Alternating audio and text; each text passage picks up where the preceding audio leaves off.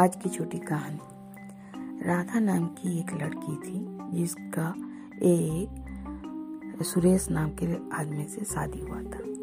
राधा की दो बेटियाँ थी और सुरेश को एक बेटा चाहिए था। तीसरी बार जब बच्चा होने वाला था तो सुरेश ने बोल दिया था कि इस बार अगर बेटी हुई तो मैं तुम्हें छोड़ दूँगा। राधा बहुत रोई कि मेरे हाथ में तो कुछ नहीं है। अगर बेटी हुई तो मैं क्या कर सकता हूँ? बोला, अगर बेटी हुई तो मैं तुम्हें छोड़ दूँगा, मैं तुम्हें तलाक दे दूँगा। ये बहुत चिंता में पड़ गई। और फिर बोला कि, अगर तुम उसे मार देना, मेरे को मत बताना, नहीं तो तुम लोग का खर्चा भी नहीं दूँगा। तो फिर वो क्या करेगी राधा? राधा ने जब फिर उसका फिर तीसरी बेटी हुई, जब बेटी हुई तो उसने क्या किया? सोचा कि बच्चा तो को मार दे। जब मारने के लिए ले गई तो उसको देख के उसको बहुत दया आ गई। तो उसने मार नहीं पाया क्योंकि बहुत सुंदर थी। उसको एक टुकड़ी में करके नदी में तैरा दिया। तो लड़की तैरते तैरते चली गई और ये अपनी दोनों बच्चों को लेके अपनी सुरेश को बोल दिया कि वो मर मर गई है। तो उसको कुछ पैसा भेज रहा था। उसके बाद वो बच्ची जिसको नदी में बहा दी गई थी, वो बहते बहते बहते बहते तो दूसरे गाँव में पहुँच गई। वहाँ एक मछुआरा मछली पकड़ रहा था। अचानक बच्चों का रोने का आवाज़ सुन के वो देखा इधर उधर तो देखा एक टुकड़ी में एक बच्चा रो रहा उसने उसको उठाया, इतनी सुंदर प्यारी सी बच्ची देख के वो बहुत खुश हो गया। उसका इस दुनिया में कोई भी नहीं था। उसने उस बच्ची को सोचा कि मैं इसको पालूँगा। उसको बहुत प्यार से पाला, बल्कि उसको पढ़ाया, बहुत पढ़ाया, लिखाया, और वो एक कंपनी में बहुत बड़ी ऑफिसर बन गई। जे उस कंपनी में बहुत लॉसेस हो रही थी।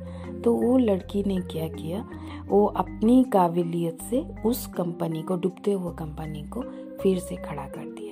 जिससे क्या हुआ कि कंपनी का जो मालिक था और मालिक के पूरे परिवार सब उससे बहुत खुश हुआ मालिक ने अपने बेटे को बोला कि ये लड़की ने आके हमारी कंपनी को इतने प्रॉफिट दिया और डूबती हुए कंपनी को बचा दिया तो क्यों ना हम इस लड़की को अपने घर की बहू बनाए?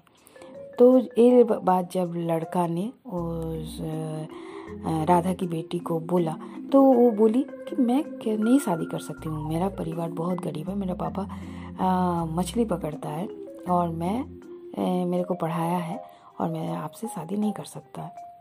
इसने बोला, नहीं, मैं अपना परिवार को बता चुका हूँ। मालिक का बेटा ने बोला, मैंने अपना परिवार को बता चुका हूँ, सबको आप बहुत पसंद हो। आपका तो बोला, ठीक है। तब मैं अपना पापा, जब जो बोलते हैं, मैं वही करता हूँ। अगर मेरी पापा बोलेंगे कि मैं आपसे शादी करूँ तो ही मैं करूँगा। ये बोल के उन्होंने पहले अपने पापा के बोलते तब चलो, तुम्हारे पापा से मिलते हैं तो अपना पापा के पास ले आता है। उस पापा को उसका बोलता है कि मेरे पापा, ऐसा ऐसा बात है, ये मेरे मालिक हैं। और इनके ही कंपनी बहुत लॉस में जा रही थी जब मैं ज्वाइन की। तो इनका, मेरे वजह से उनका, जो फैक्ट्री है, वो बहुत अच्छा से स्टेबल हो गया, जिसके वजह से उनके परिवार वाले मुझे बहुत पसंद करते हैं और लड़का मुझसे शादी करना चाहता है। अगर आप हाँ बोलेंगे तो मैं इससे शादी करना चाहती हूँ। तो उसका पापा बहुत खुश हो गए। अगर उनके परिवार वाले मानते हैं तो मेरे से, मेरा कोई मतलब नहीं।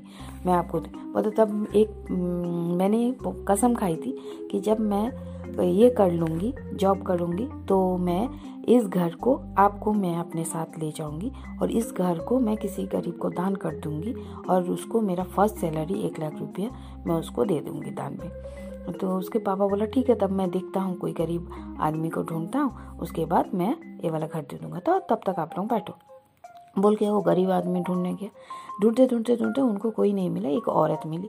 तो उस औरत को बोला क्या तुम बहुत गरीब हो, बोला हाँ।